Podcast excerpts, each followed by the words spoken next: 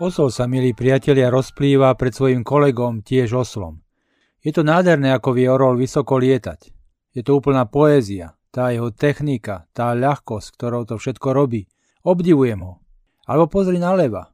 To je v skutku kráľ. Tak majestnátne sa správa. Úplne z neho žiari veleba veľkosť. Aj leva úprimne obdivujem. Alebo aj jeleň, synonym bystrosti. Je to úžasný tvor. Jeho beh, to je hotová harmónia a len vo mne zbudzuje úctu a úprimný obdiv. Kolega Somára si ho vypočuje a hovorí mu na to. Máš pravdu, bratku. Ale čo máš z toho, že orol vie nádherne lietať? Lev vyzerá majestátne a jelen je bystrý, keď my stále ostávame oslami. A je to naozaj pravda, milí priatelia. Čo mám z toho, keď niekoho obdivujem a vzrušujem sa nad jeho vlastnosťami, keď ja sám nemám možnosť vlastniť nič z toho, čo vlastní on? My sa dnes, milí priatelia, zastavujeme pri najväčšej skutočnosti našej viery, pri Ježišovom zmrtvých staní. Radujeme sa z Neho, tešíme sa z Neho, navzájom si blahoželáme. Prečo to robíme?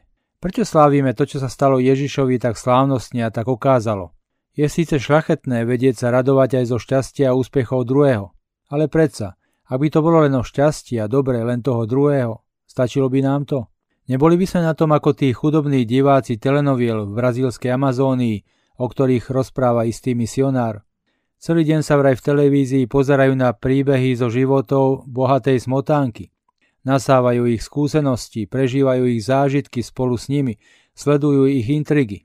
Avšak na konci dňa si so žialom uvedomujú, že sú to predsa len dva svety, svet ich a svet ich hrdinov.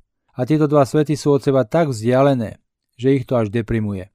Svojich hrdinov môžu tak na najvyš obdivovať a pritom im hĺbke srdca závidieť. To je tak všetko. Je to toto, čo prežívame aj my vo vzťahu k skriesenému Ježišovi? Myslím, milí priatelia, že ak by tomu tak bolo, potom by sme v kostole tu dnes sotva boli. Tak čo to potom je? Čo nás sem priviedlo?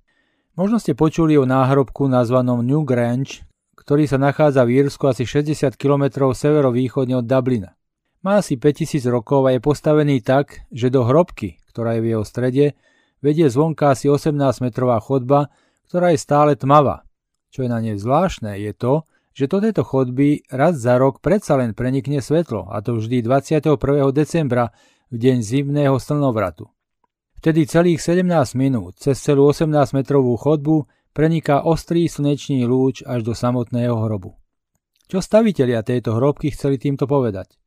Myslím, že tým chceli vyjadriť svoju nádej, Rúd svetla preniká do hrobu v tom najtmavšom čase roka, kedy sú dni najkratšie a noci najdlhšie. A tak aj náš život nikdy, ani v tých najchmúrnejších svojich udalostiach, nikdy nepostráda nádej. A presne toto je to, čo nám všetkým, tebe i mne, milí priatelia, ponúka aj Ježiš v udalosti svojho zmrtvých stania. Svetý Pavol hovorí, Kristus vstal z mŕtvych ako prvotina zosnulých. Ako prvotina znamená, že on bol prvý a za ním nasledujeme my. Hrob nie je našim definitívnym koncom. Za ním nasleduje sláva vzkriesenia. A to nielen v tom doslovnom, ale aj v prenesenom slova zmysle. Lebo dôsledkom toho, že náš život nekončí, je potom to, že aj veci v ňom naberajú nový zmysel. V našom živote potom nemajú miesto beznádeje, starosti, smútok, zúfalstvo. Toto je skutočný zmysel Ježišovho zmrtvých stania. Keby sme vedeli, milí priatelia, túto skutočnosť naplno absorbovať a uveriť jej, naše životy by dostali novú kvalitu. Pozrime sa, ako táto skutočnosť pomohla v jednej ponúrej a ťažkej chvíli života hudobnému skladateľovi Georgovi Friedrichovi Handlovi. Jednej noci sa tento hudobný skladateľ vliekol osamelý a unavený londýnskymi ulicami. Cítil, že je na pokraji, že už nevie vytvoriť žiadne hudobné dielo. Blížila sa mu 60 a cítil sa nevládny a oveľa starší, než bol. Takto si hovoril. Bože, prečo ma nechávaš žiť, keď ma všetci ľudia opúšťajú, pochovávajú, pretože už nevládzem tvoriť? Prečo som takto neschopný? Bože môj, prečo si ma opustil? A v tejto beznádeji, váš zúfalstve sa vrátil domov. Vojde do izby a oči mu padnú na balík, ktorý bol položený na jeho stole.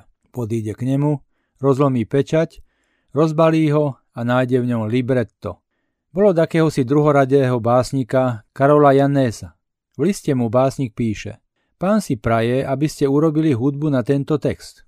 Umelec ľahostajne listuje librettom a pozerá text bez záujmu. Až zrazu tam číta takéto slova. Bol opovrhnutý, opustený, muž bolesti. potupený a znevážený. Čaká, že ho niekto poteší. Volá k otcovi, bez teba pre mňa šťastia niet. Ty nezanecháš moju dušu v podsvetí a nedáš uzrieť porušenie svojmu svetému. Umelcovi sa tieto slova pozdávajú. Sú ako ušité na jeho zlomené srdce. S rastúcim záujmom číta ďalej.